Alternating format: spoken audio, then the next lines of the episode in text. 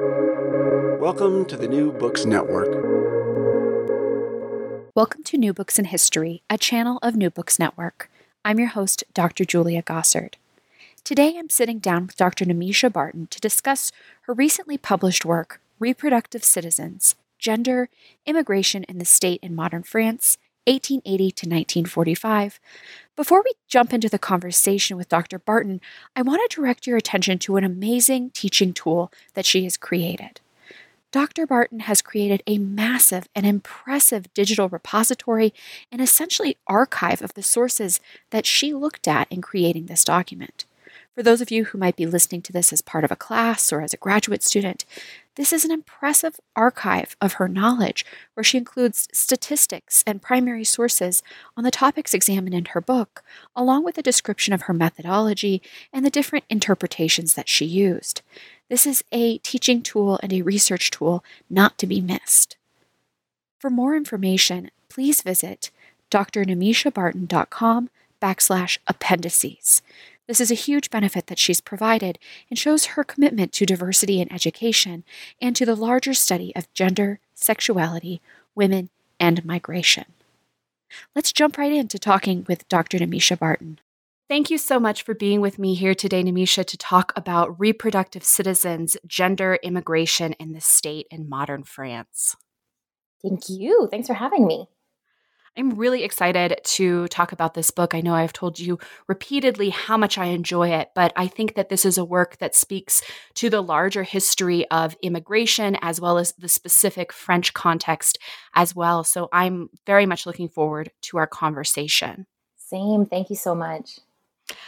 I want to start out the podcast with asking you about the inspiration for this work. It's often fun to hear about the stories that bring our authors to these subjects that they study. And oftentimes our lives are intertwined with the research that we do as historians. So I wondered if you might describe that for our listeners a little bit. Sure. Well, I, I, think for me, it was sort of like twin narratives. So there was the one that I was aware of, and then there was the one that was the true story, if you will. uh, the one that I was aware of is that I had these amazing French history professors when I was in college who really inspired me um, who you know made me curious about this country that was so far away that somehow for whatever reason i could see myself the story of my family kind of projected into that far away distant land. Mm-hmm. um, and so i think actually it's it started there. And then i have to be honest you know I, I went to grad school and at that point maybe i'm five or six years in so i've done all the research and i've written half the chapters and I look at what I've written and I was like, oh my God, it's so obvious. This is clearly the story of my family. This is my mother's story. Um, this is the story of how she immigrated to a country and the story of how she found herself kind of, you know, despite all the odds, as they say, um, integrating into mm-hmm. into this society, um, the mechanisms by which she was able to do so, and the different agents of the state that she came into contact with along the way. Um, and I also think that you know more recently kind of as i was putting the finishing touches on the manuscript um, i also had to kind of reckon with the fact that you know why is it that some immigrants um, are able to have that kind of immigrant story that immigrant success story um, when there are other sort of groups that will never have access to it? And that's kind of the um, i think that that is uh, sort of the note the, the less than hopeful note if you will um, that the book sort of ends on as well. So, sort of mirroring um, my own personal journey, my own identity journey in, in a lot of ways. It's so interesting to see how, at times, historians find themselves in the stories that they're writing and what they're drawn to as a research topic in the ways in which they find parallels to their yeah. own lives. Yeah, I completely agree with the caveat that, you know, there are sometimes those folks who say, oh, this is me search. And it's sort of said in sort of this dismissive or casually derisive sort of way, when in fact, I think that everyone is doing me search. It's just that the relationship that some of us have to our source material and the stories that we tell is just so much more visible to ourselves and to others. Um, but in, in my opinion, I think um, that we all, that we're all doing me search in one way or another. Absolutely. I think that's a really good way to think about that, that me search in that way. This is this is a work that covers a long and pivotal moment in the history of France. You've chosen 1880 to 1945 mm. as sort of your bookends to your mm-hmm. study here. Yeah. Um, I, I wondered why why those? What does this say in particular about the history of immigration and gender? These yeah. two bookends.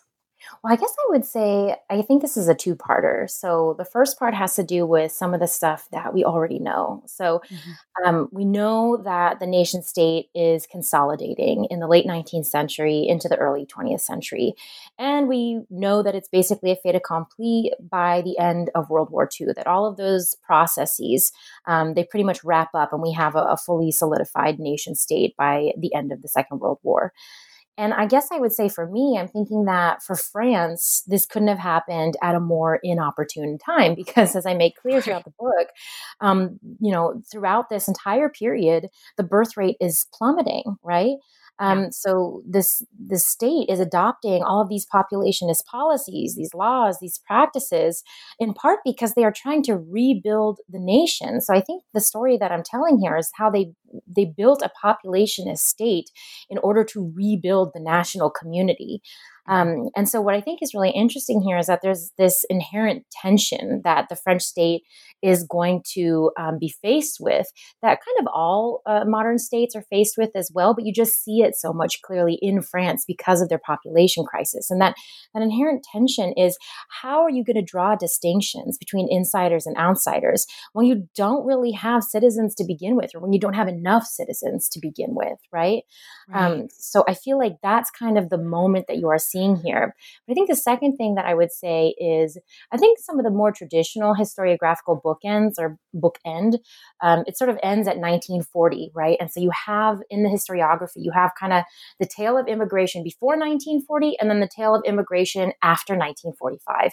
The first one is a story of like white immigrants, and the second is a story of non white immigrants. Mm-hmm. Well, for a, a, variety of reasons that I'm sure we'll talk about later, um, those designations of race, religion, ethnicity, um, they, they're sort of softer in France during this period. Again, in part because they don't really have the luxury of, of having a ton of outsiders, right? They, they need to create uh, they need to draw more people inside this national community.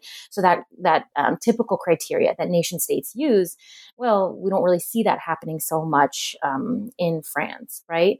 Um, and so that bookend that usually sort of ends at 1940. Well, if I'm going to be telling a story of how gender and sexuality was used to bring more folks inside the nation, well, then I can't really avoid World War II. And it was really David Bell um, who who reminded me of this. You know, if you're going to make a case about the reproductive criteria that is used to bring folks inside the nation, then you need to put it to the test during World War II under Vichy. And it, in many ways, it stands up to the test. And in other ways, you know, you start to see a, a fraying of that criteria. Um, and that's kind of what leads into what I will hope would be um, the story of uh, immigration after World War II. Yeah, I think that that's definitely very apparent, and and I think a big contribution is is this this is pushing back against that traditional um, periodization where you're really bringing this into a a new realm and a new study of of modern France as well. I and so. I think too, what what interests me about the building of the nation state and this idea of France doesn't have enough citizens during this period mm-hmm. is that there's also an intense bureaucracy building mm-hmm. as well around sort of the categorization of citizens. Yes, yes. Yeah, no, I I think that was um I think that was one of the things I found so interesting. Like I say in the introduction, like the state is not some faceless juggernaut. It is mm-hmm. ex- it has many faces, in fact. And I think what's what's kind of fun in the book is getting to trace some of the different like the different facets of the state, which is to say some of the different faces of the state, even. Yeah. Um, so you see the you know the police face of the state if you will. You see the face of the state that it's embodied by naturalization officers um, by postal control um, by social workers both operating inside the state and outside the state and within whatever we want to call the parastate realm right? Like yeah. there are a lot of different faces of the state. At some point even employers are kind of playing this role as well. There have been lots of studies about how employers played a, a really important role in terms of bringing uh, you know, bringing laborers to France prior to the Second World War. Um, mm-hmm. and so I, I, think one of the things that's really interesting is again just just as you said kind of almost like watching the state being built through immigrants um, and it's yes. you know in the process of centering immigrants and their lives and their stories you kind of get to see the state being built. And this is what historian, American historian of sexuality, gender and sexuality, Margot Canaday, this is what she calls the social history of the state. And, you know, mm-hmm. she was on my committee. She was one of the people who taught me how to do history. And so I don't think it's any sort of accident that that's sort of what, what I wind up producing here. Well, and to me, what also one of the more interesting things is, is that we see that the state takes over a lot of ownership and responsibility from social work organizations that had been previously religious mm-hmm. during yes, the 19th yes. century, and how you have almost this. Um, in, in some ways, a secularization of the state yeah. in regards to immigration and this building of, of a French nation yeah. through those entities that had previously been religious and in a way too you have those organizations like the charities that you speak of that women could go to when they were pregnant or mm-hmm. in need with small children and a single mother um, that really sought to control women's bodies this is now being pushed over into a government agency under the umbrella yes. of immigration yes 100% i mean i think that's the story um, that sort of steady sort of co-optation. I mean, that's kind of the story of the welfare state in mm-hmm. the West. All of those terms, of course, problematic, but um, you know, those are. I think that is the story, and I think that's exactly what you see happen during World War II, and that's that's one of those. Um, state or bureaucratic processes that get that gets 100% co-opted by the state right it is within the private charitable realm that so many of those services are provided. And then slowly and slowly, the state begins to, uh, you know, take on some of those responsibilities as well, particularly after the First World War. And then it's really sort of the Second World War that there's this tremendous ramping up in terms of that particular that narrative, right? Um, that so many welfare historians have traced. Absolutely. One of the organizations that you point to that is so pivotal in this movement of of workers and of immigrants, um, where you say that you know they brought over 250,000 men and up to 400,000 other people, meaning their wives and their children, mm-hmm. is the Société Générale d'Immigration mm-hmm. that provides i think really interesting reflections on on what you're talking about in terms of this construction of the family as yeah. well as construction of both masculinity and femininity during this period as core central tenets of the french nation mm-hmm. and of immigration mm-hmm. and you really dive into this in chapters 1 and 2 where we get really this understanding of how immigration immigration and gender overlap and I was struck by a statement from a pamphlet that I, I, believe was was influenced or created by the Société Générale, but I could be wrong. In 1925, that quote: "Women are the conservative and stabilizing element yeah. who fix the displaced races to the soil," mm-hmm. which really reflects so much about what they thought about immigrant women during this time, which quite frankly, somewhat contrasts with what I thought they would think about immigrant women during this time. Yes, yes, yes. No, I, that was, um, so for any graduate students out there, I first want to say that chapter one has like 12 to 15 versions of it because I just couldn't get it right. Uh, and one of the things that was so hard about it was sort of, um, was kind of, you know, using that chapter to lay out the stakes of the entire project. And mm-hmm. so, what happens, in, especially in chapter one, is I'm building off of the significant historiography that folks like Noiriel and Gary Cross, like folks who were the first to write about immigration in the 80s. Um, and we're looking at it primarily through the prism of capitalism and workers and who gets brought to France and for what reason and that sort of thing. But then also sort of combining it with, you know, some of the more recent. Um, uh, revelations of like social but really cultural histories around gender and um, you know, um, mass mobility and sort of the cultural and, and, and moral fears that are elicited by those sorts of moments, particularly after the First World War, such an intense national trauma. Even that language right. of trauma is so much owing to like, you know, the historiography of the last two to three decades. Yeah. Um, and so it was, it was, you know, it's really sort of like um, that tension again, right? So if the tension that I was describing before is like, how do you consolidate a nation state when you have no nation to speak of, right? Yeah. Um, and now the tension is okay. Well, we've decided that we're going to we're going to uh, resolve this population issue um, by bringing in these outsiders, these immigrants, right? But let's be real, we're really scared about mass mobility. There's all these ways that mobility is tied to all these other cultural and moral fears. And that's very much, again, like an internal French story. Like just think about yeah. um, the mass migration that's, or internal migration that's been taking place throughout the 19th century, like Louis Chevalier. And it's sort of building on that sort of national tradition of migration and mobility, invoking all of those sorts of fears and anxieties. And so, you know, I think that that sets up the central moral dilemma that the rest of the book tries to then show how French actors are resolving that moral dilemma of, well, maybe, just maybe, we can bring in all of these workers, working men and working women, as long as we can find a way to sedentarize them, to stabilize them. And that was going to mm-hmm. look very different when we're talking about working men versus working women. With working men, it's all about that unstable, uncontainable, untamable, um, you know, male sexuality that's very much classed, right? Yes. With working women, it's very much um, sort of seeing them through the prism of benevolent sexism um, these poor women who are, you know, lost and bereft. They have no family. Who are their people? Who's going to look after them for crying out loud, right? Um, and all those sorts of, yeah, all those sorts of like moral anxieties too. Um, and so that then is going to be progressively resolved. Those those fears, those anxieties, those tensions by different actors in their interactions with uh, immigrants throughout the rest of the book. And I, I, find what you're saying there so interesting about this construction of masculinity for these mm. working immigrants who are coming into France. Mm-hmm. Because this idea of sort of this untame- untamable, um, really almost crazy sexuality that they put yes. on to the men, the fact that they think that they will be, number one, totally migrant, they'll never be able to really get what they were thinking of as a quote unquote return on investment here. Yes. That they will be, you know, really motivated strongly by their sexuality and be immoral and depraved. Yes.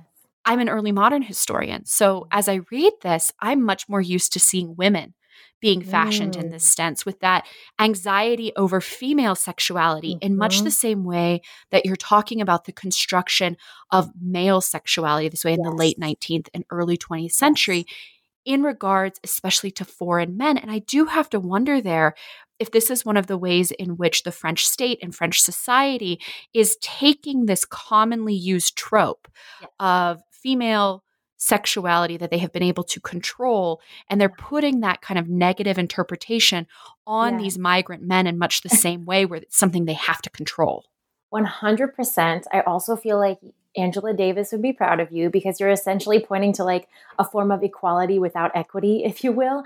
It's sort of the expansion of these technologies of surveillance and policing and the invocation of all these moral fears that for so long have been trained uh, on women, right? I think Joan Scott has written extensively yeah. on sort of the political economy of, uh, you know, the moral fears that are um, trained on 19th century working women. And in a lot of ways, the story that I'm telling is how all those fears get fears get uh, outfitted to a modern industrial age that is reliant on an immigrant workforce comprised largely of men, um, not entirely, but largely, um, and uh, the ways in which like male sexuality, just as female sexuality, came under um, scrutiny in the 19th century and remains under scrutiny in different ways throughout the mm-hmm. 20th and probably 21st centuries.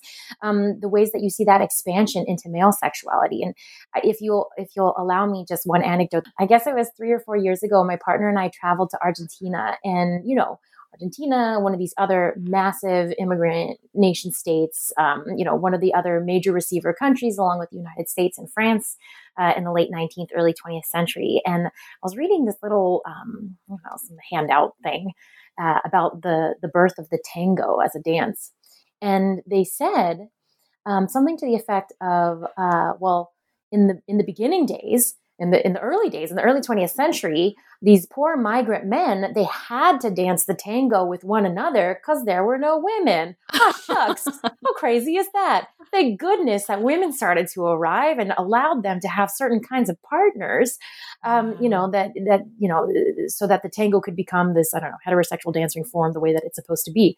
Well i thought to myself well that's interesting because I, I and i think that this you know if i may take this also as a moment to point to where i think some of the really interesting future scholarship lies is mm-hmm. uh, the emergence of these male homosocial and homosexual subcultures because in a lot of ways migration provides a per, in this particular moment an ideal avenue um, for men who harbor same-sex desire because they are lodged together there's tons about like the um, you know the the developing industrial workforce and agricultural workforce sort of the mm-hmm. ways in which the, these um, employment uh, these labor recruitment organizations are housing men are bringing them together i mean it is it is the ideal location for men who have these same-sex desires and I, i'd really love to see um, you know some some more scholarship on that. And you know to bring it back to the question that you asked like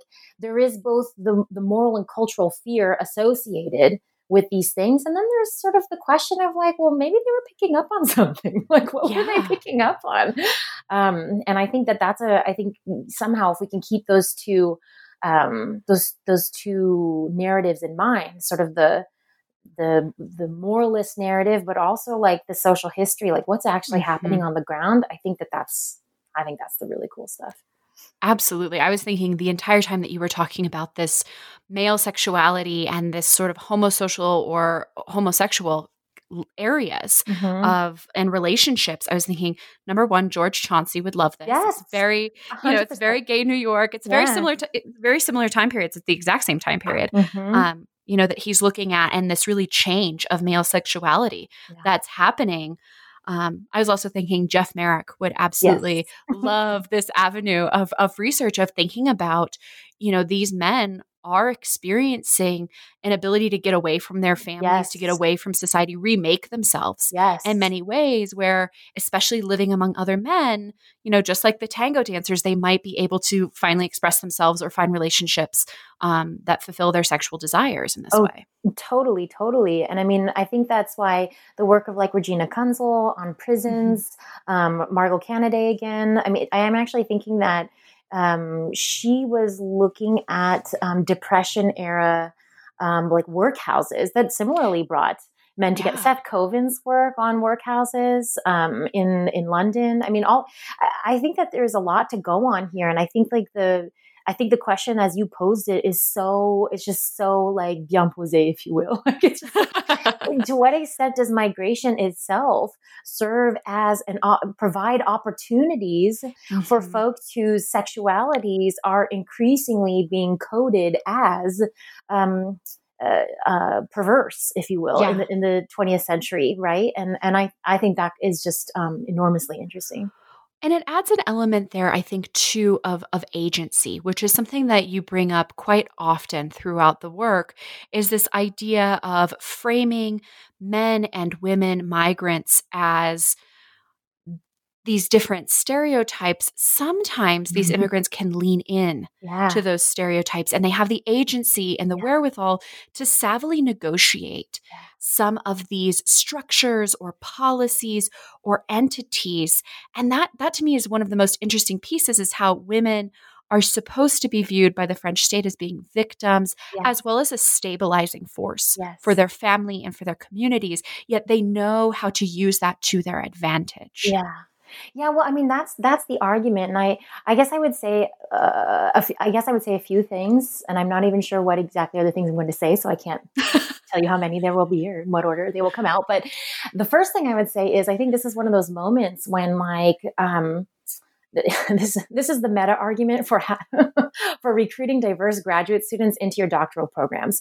Uh, it, I, I just want to say that like so often you know the tale is one of exclusion and oppression. And while that is not incorrect or entirely absent from like the moral arc or the immoral arc of history. You know, I grew up in a household, you know, surrounded by folks and communities where it's like, yeah, but they didn't just have things done to them.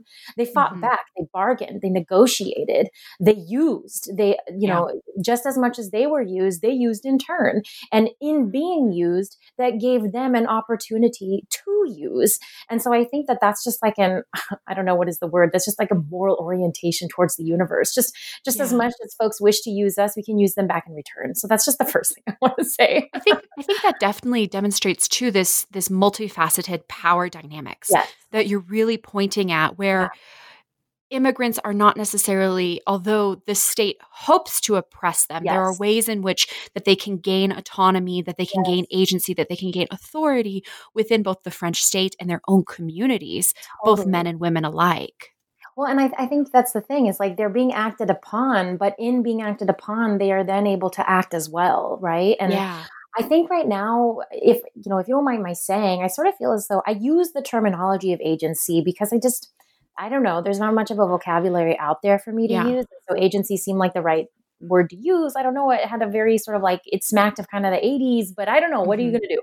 Uh, it, it seemed to kind of fit the bill. But I, I think there's something else that I'm trying to point to, and and this is kind of where there's a tension. So on the one hand, like if i could have written something about like the way immigrants understood themselves which is to say like uh, immigrant subjectivities immigrant identities like right. that would have been amazing however i don't really think that that's a story that i am able to tell because of the sources that are available to me um, right. and in terms of the sources that are available to me gosh there were moments when i thought to myself this is the story this is the pure unvarnished truth coming straight from like the horse's mouth as it were right and that mm. I, I remember experiencing experiencing that in particular when I was reading certain social worker files or like court cases. But the thing is that that's not true, that there is some sort of a bureaucratic intermediary or interlocutor mm-hmm. that is mediating the voice of, I will always call them my immigrants, the voice of my immigrants through the source. And, um, and you know, there's subaltern studies reading against the grain, and that's why I'm, I think I'm still able to kind of, you know, pick up on what it is that immigrants are doing and saying. But I think more often than not, I, I feel like the, the most truthful statement that I can come to, and I and it's not something that I, it's something that I allude to a lot more, and I, I want to say chapters two and three, and three especially, mm-hmm. is that you start to see what I can only call kind of the construction of bureaucratic forms of identity.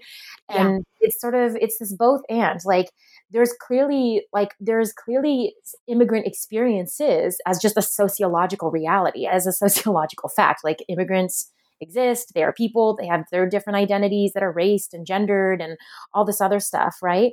But I, you know, but it's being mediated. And so what happens is, um, you know, the laws and official like um, ways of practice, they have been constructed around seeing particular types, particular archetypes, right? And I think yeah. insofar as immigrants themselves are able to lean in, I think that they are able to render themselves most visible people when they are able to lean into those French mm-hmm. archetypes. So again, the abusive, you know, if, a, if an immigrant woman is able to portray herself as vulnerable, as, um, you know, deserted, as abandoned, right, as mm-hmm. having been abused. And, you know, I, I don't want to get too much into sort of the moral gray area there um, because there are, again, there's a lot of evidence to suggest that these simply were the, their lived reality, the lived reality of so many immigrant women. And that is, we one needs to, we also, you know, that's not to negate the fact that the law was constructed to see women in those ways too. So there's an interaction happening there. There is a back and forth, there is a negotiation. And while I may not ever be able to exactly speak to, that mm-hmm. negotiation, I, I think that I, I try to render it visible to some extent. Absolutely. I I really appreciate what you said too, in terms of you use the terms agency and sort of this agentive view because we're we're really lost yeah. in terms of vocabulary or a framework that better articulates these ideas and certainly the concept of agency is incredibly fraught yeah. among you know gender historians I'm, I'm a historian of childhood and youth we we often talk about that exact same type of fraught agency are these are these individuals that we're looking at truly able to possess agency what does that even mean but what you're articulating here is that savvy negotiation mm-hmm. of individuals to work within this framework and this constructing yes. of the french state and french society and their own yeah. communities too yeah, I mean, I sometimes think about it in terms of Mary Lou Roberts' work on like the new woman, who was a, a kind of new woman in fin de siècle France, right?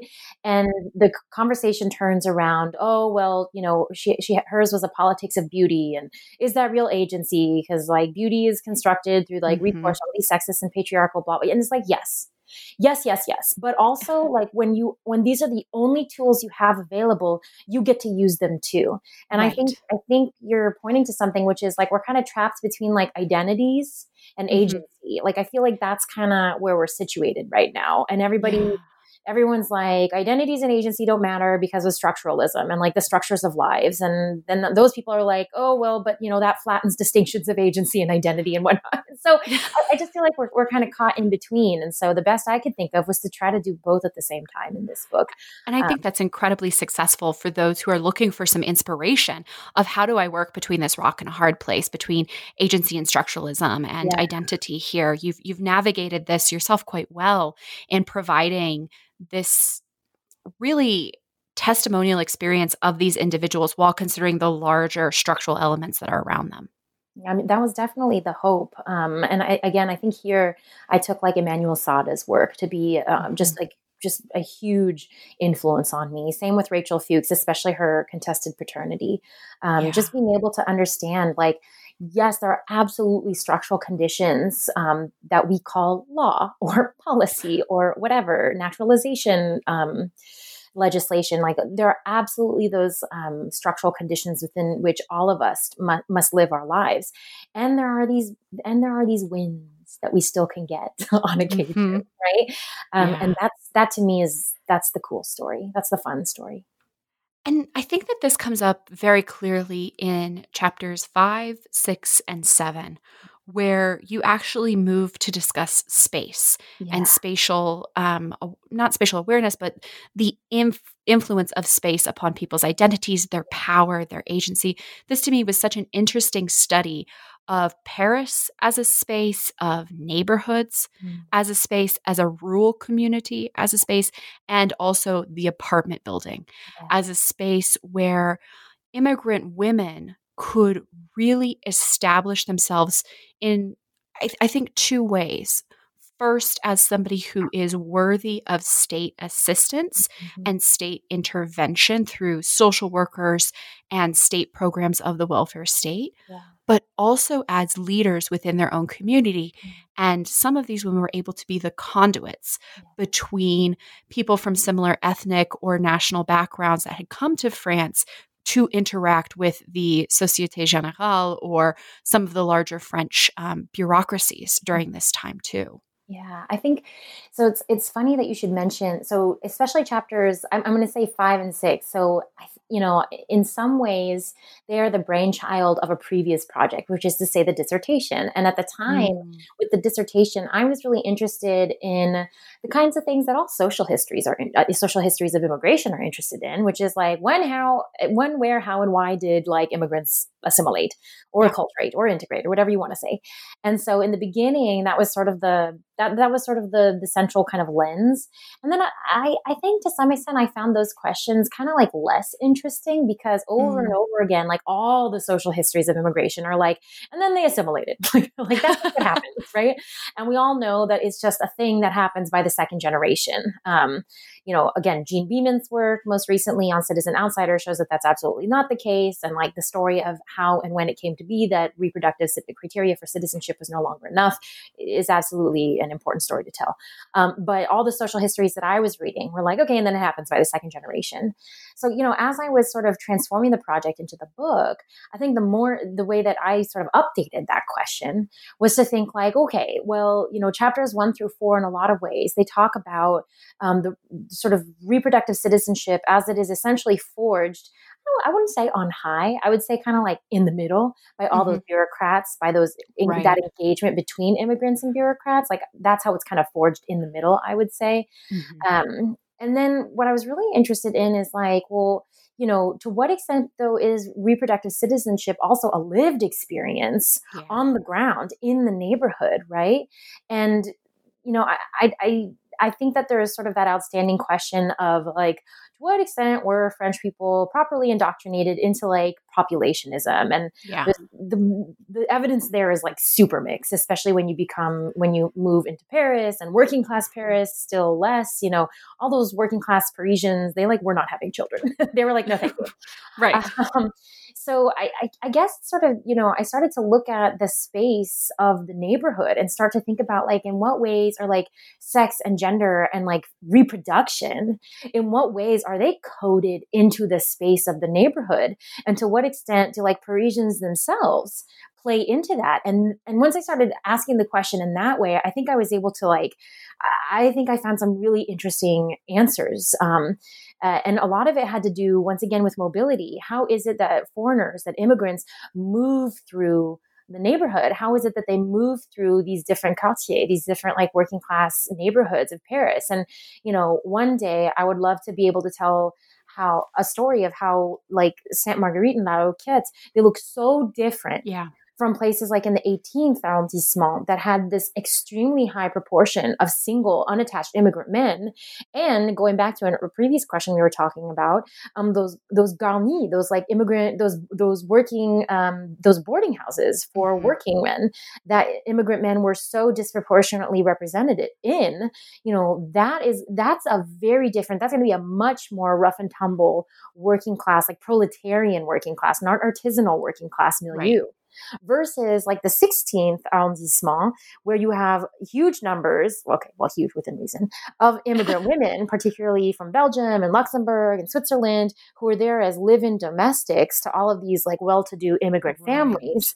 Um, and there, which means that, you know, their housing structures look super different as well and like i just think that that's a really i think that that's a really interesting story that can kind of like that can kind of only arise through like a comparative you know a comparative storytelling um, like methodology well, and I think it has so much legacies even to the current day mm. as well, right? Where we still even see in in Paris or in certain yeah. rural or provincial cities, you know, the settlement of immigrant workers yeah.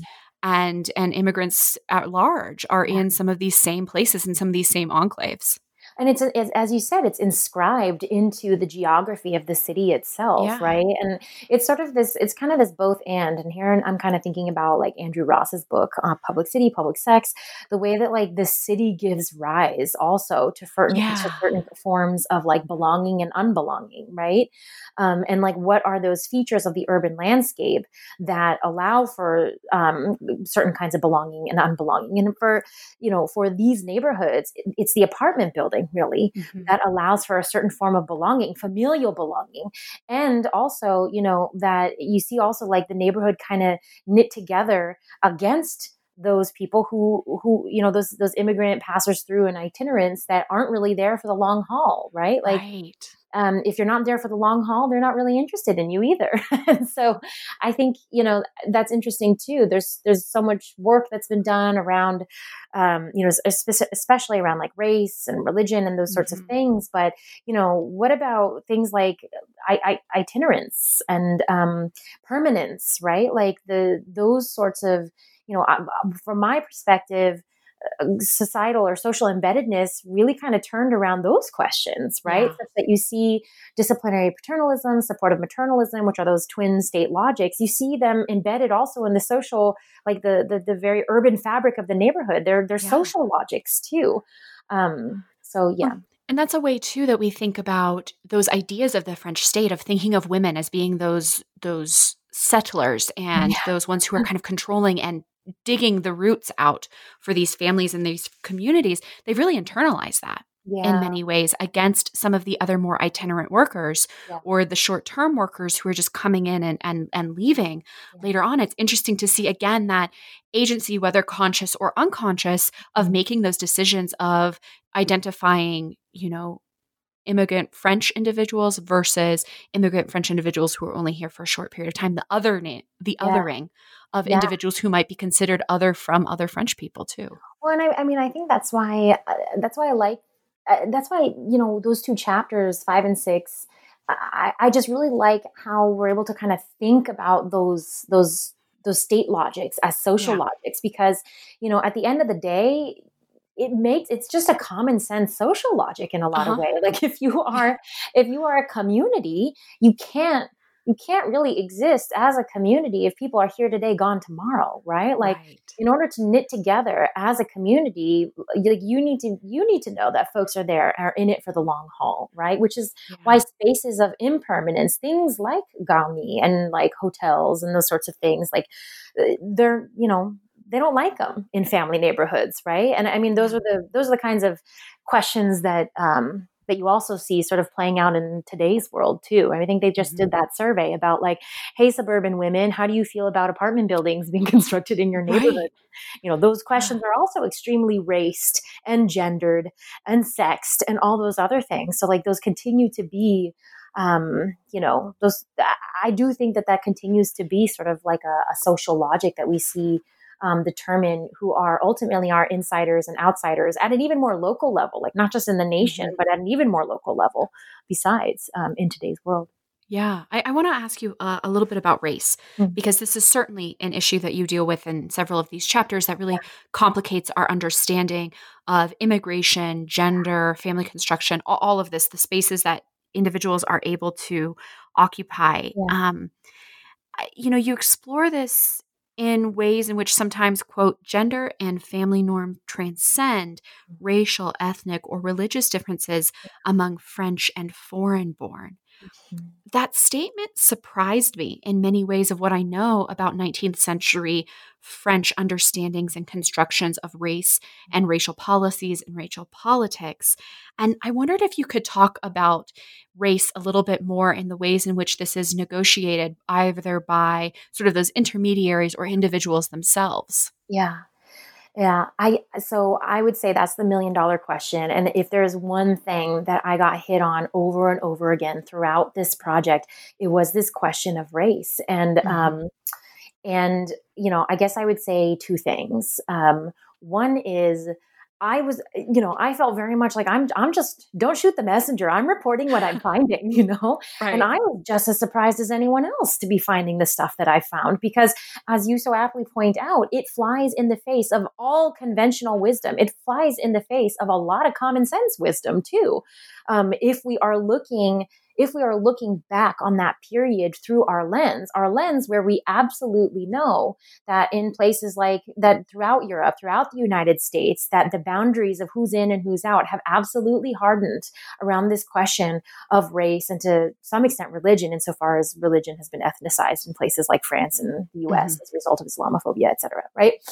So yeah, I, I was just as shocked as anyone else. And yet I was reporting exactly what I continued to find in the archives. And yeah. to me, to my mind, the reason why we are seeing what we are seeing is once again that populationist context, right? And I'm not the first one to mm-hmm. point this out. Actually, Emmanuelle Saada, again, in her own work about the construction of the métis, is both a legal legal category responding yeah. to a soci- sociological, you know, reality, um, uh, both so a legal construction responding to a sociological reality. She also points out that in this interwar period, you de- you do see this kind of softening around race as a category, which is to say, a softening of um, race, not to say racist, but yeah, racist um, sort of criteria in terms of who gets to be in and who gets to be out right. of the nation state. And, you know, I, I, guess what I try to add to this is a few things. Um, the first being that, well, to some extent, that, uh, you know, uh, if if we're looking at everything backwards through the prism of race, then this makes no sense.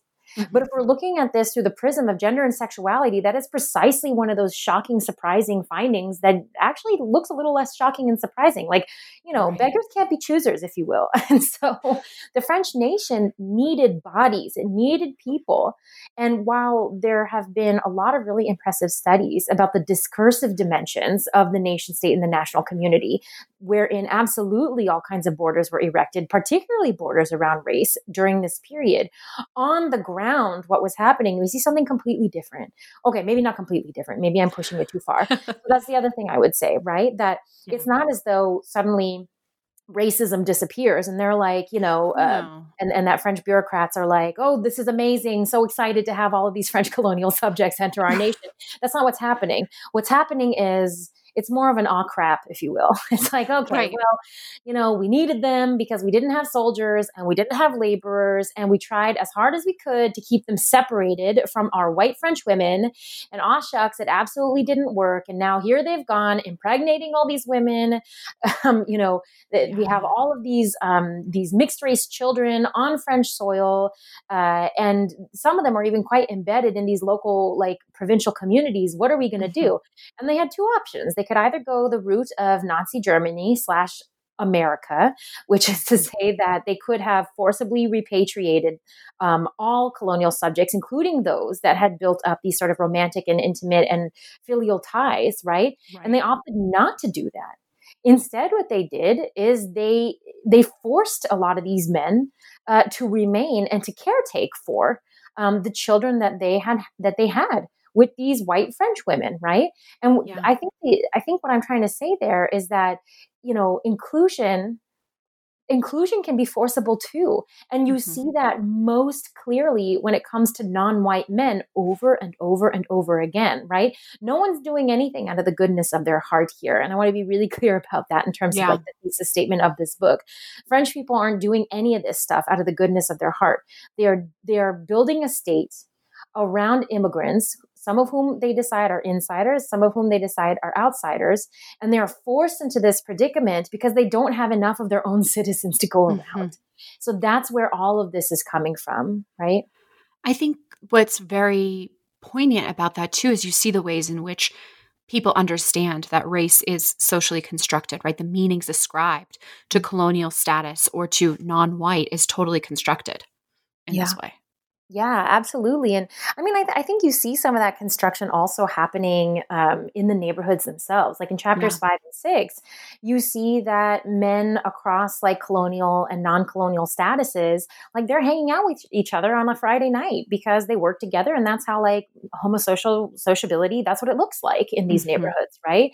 Um, there are occasions when, uh, you know, the community rallies around a North African father as opposed to the white French mother because he does a better job of abiding by certain gendered criteria of what it means right. to be a quote unquote good father than she does in abiding by the criteria that these working class communities have deemed make for a good mother. And so, you mm-hmm. know, I, I think that's another moment where you see, again, like the social construction of race kind of on the ground um, yeah. where it's it can be mitigated by these other uh, concerns that have everything to do with gender, with sexuality, and like with reproduction and re- reproductive sexuality and what that means, uh, really motherhood and fatherhood.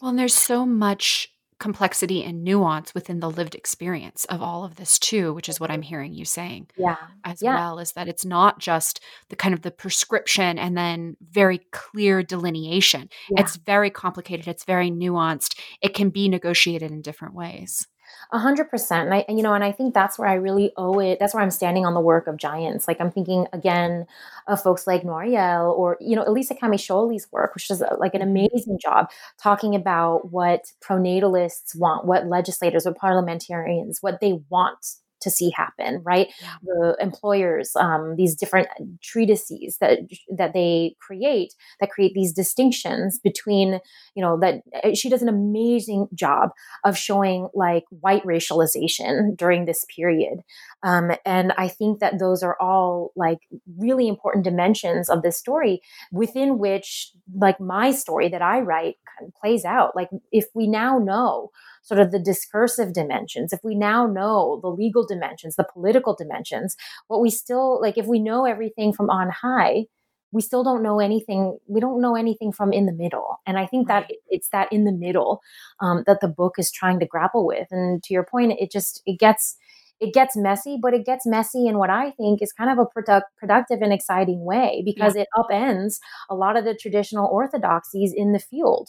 And one of the main ones is that um, you know, and I want to be clear, I'm not saying that France and French people aren't racist during this period.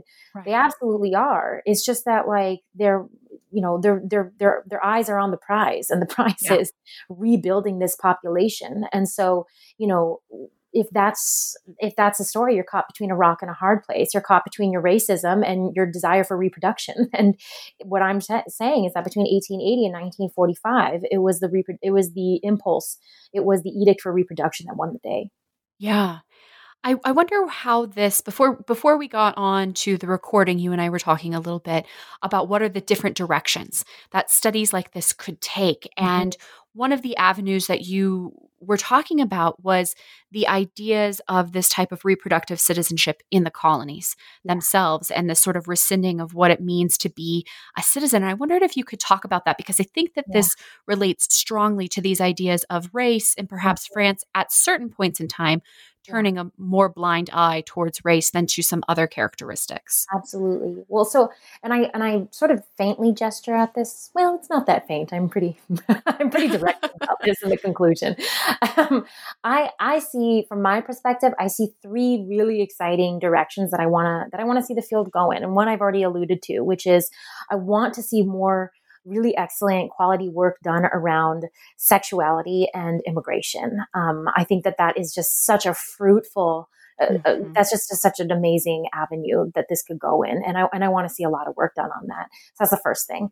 The second thing is I want to see uh, more work done on something that I'm kind of just lightly attentive to throughout the book, which is sort of the ways in which white French femininity is often at odds with um, sort of non-white ma- masculinity, if you will, in, especially in the bodies of colonial subjects.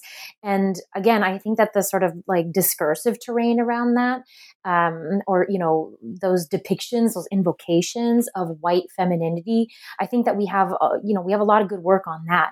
But I want to see the ways in which white French women themselves drew on raced, sexed, and classed um, notions of difference to themselves, um, you know, cre- help create, co-create systems of racist, uh, just racist systems in France, like especially systems of racist violence, particularly through yeah. policing and the police state.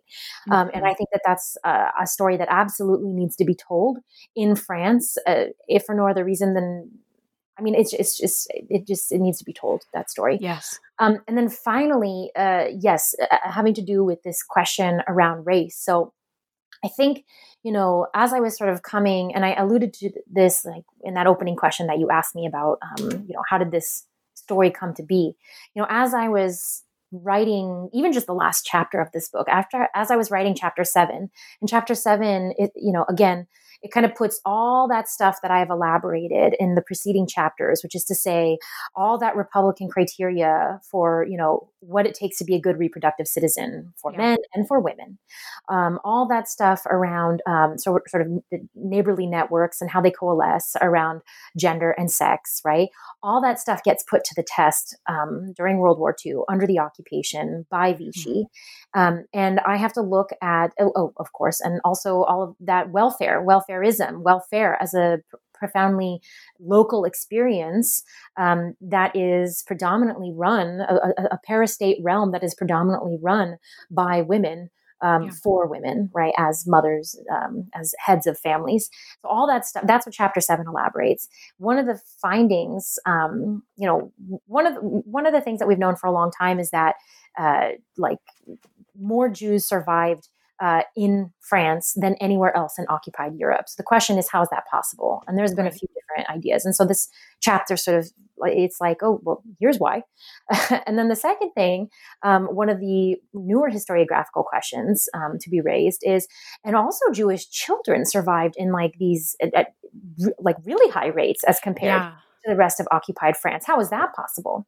So here I am in 2018. It's like March, April, May, and I'm writing this chapter. And one of the things I find um, is that uh, these welfare workers, these assistants sociales, they are hiding Jewish children, Jewish immigrant children in these institutions of the state, like all these orphanages and like just all of these different spaces that the Third Republic has steadily created um, since you know 1870 because they have just been so obsessed and gripped with this specter of depopulation and they need these kids to survive this yeah. weird thing happens under vichy where the welfare agents these women they use the tools of the republic against the state which is to say mm-hmm. that the state is viciously anti Semitic, viciously murderous, and yet so many of these children survive because these women are able to use the sort of, you know, Republican infrastructure, yeah. you know, of childcare against the state. And so I'm saying all this because, um, you know, I'm, I'm writing this at the exact same time that in the United States, children are being caged, right? Yeah. And mm-hmm. as the book comes out now, you know, if you look at the last couple of sentences, um, you know, I refer to this case study by Françoise Vergès, who is looking at um, the news that broke in 1970 that non-white women in the former slave colony of Réunion that they were forcibly sterilized by white French doctors. And, yeah. and here my book is coming out at precisely a moment when we are learning that similar things have transpired in the U.S. and immigration detention centers, right? Yeah. Um, and just all, this year, just this year, just two weeks ago, as of yeah. the taping of this. Um, and so for me, this calls into question like this touches on questions of reproduction and race and how it is that we define the insiders versus the outsiders in our nation state, right? And for me, that's the third major area um, for where, where, I'd love to see the scholarship go. You know, again, folks like Emmanuelle Saada, Vergès, so many others have shown um, the ways that like race as a category, reproduction, families, um, the way that that stuff operates out there in the empire.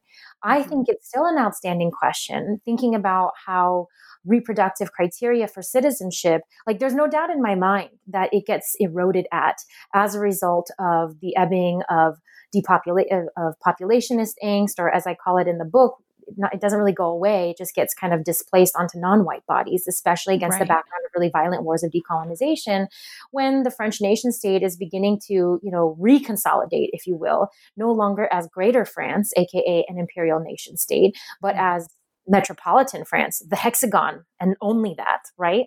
Um, so there's there's also like a territorial redefinition of what France is, and that's really different from all of the before 1945 stuff, right?